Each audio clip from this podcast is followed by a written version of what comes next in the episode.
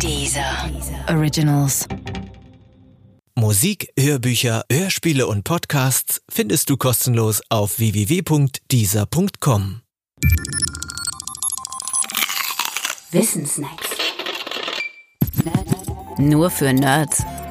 Lexikon des überflüssigen Wissens.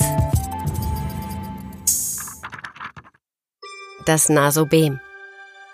Auf seinen Nasen schreitet ein Heer das Nasobem, von seinem Kind begleitet. Es steht noch nicht im Brehm, es steht noch nicht im Meier und auch im Brockhaus nicht.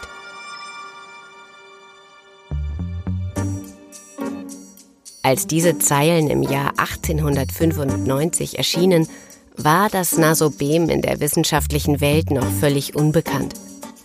Deshalb konnte es auch nicht im Bremen, im Meier und im Brockhaus stehen. Allesamt hoch angesehene Nachschlagewerke der Vor-Wikipedia-Zeit. Biologisch gesehen gehört das Nasobem zur Ordnung der Rhinogradentia, der Nasengeher. Es hat, um Nasengeher sein zu können, eine entsprechend große Nase, auf der es schreitet. Beschrieben wird die Ordnung ausführlich im Werk von Professor Harald Stümke – Bau und Leben der Rhinogradentia aus dem Jahr 1961. Und heutzutage gibt es natürlich auch einen Wikipedia-Artikel über das Nasobem.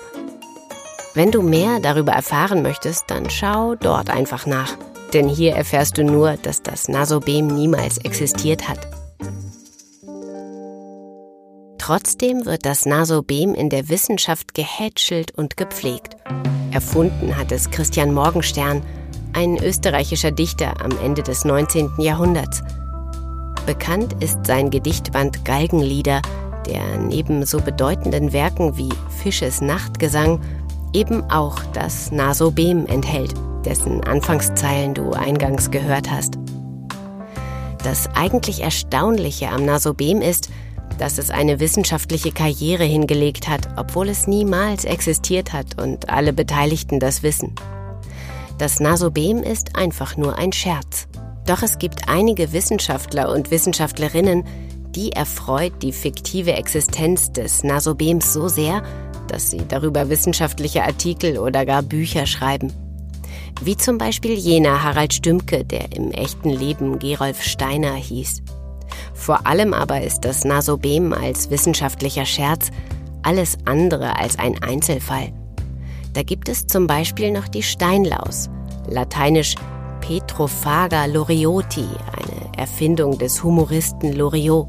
Auch die Steinlaus gehört zum Kreis der erlauchten Scherze und wurde 1983 geadelt durch die Aufnahme in das renommierte medizinische Wörterbuch Pschyrembel. Und neben erfundenen Tieren geistern auch erfundene Wissenschaftler durch die Wissenschaftswelt. Zum Beispiel Ernst August Dölle mit seiner Schrift Dichotomie und Duplizität, die man sogar antiquarisch kaufen kann. Oder Jakob Pilsbart mit seinem bahnbrechenden Werk Die Überwindung des Menschseins durch Anthropolyse. Allerdings existiert davon bedauerlicherweise kein einziges Exemplar mehr.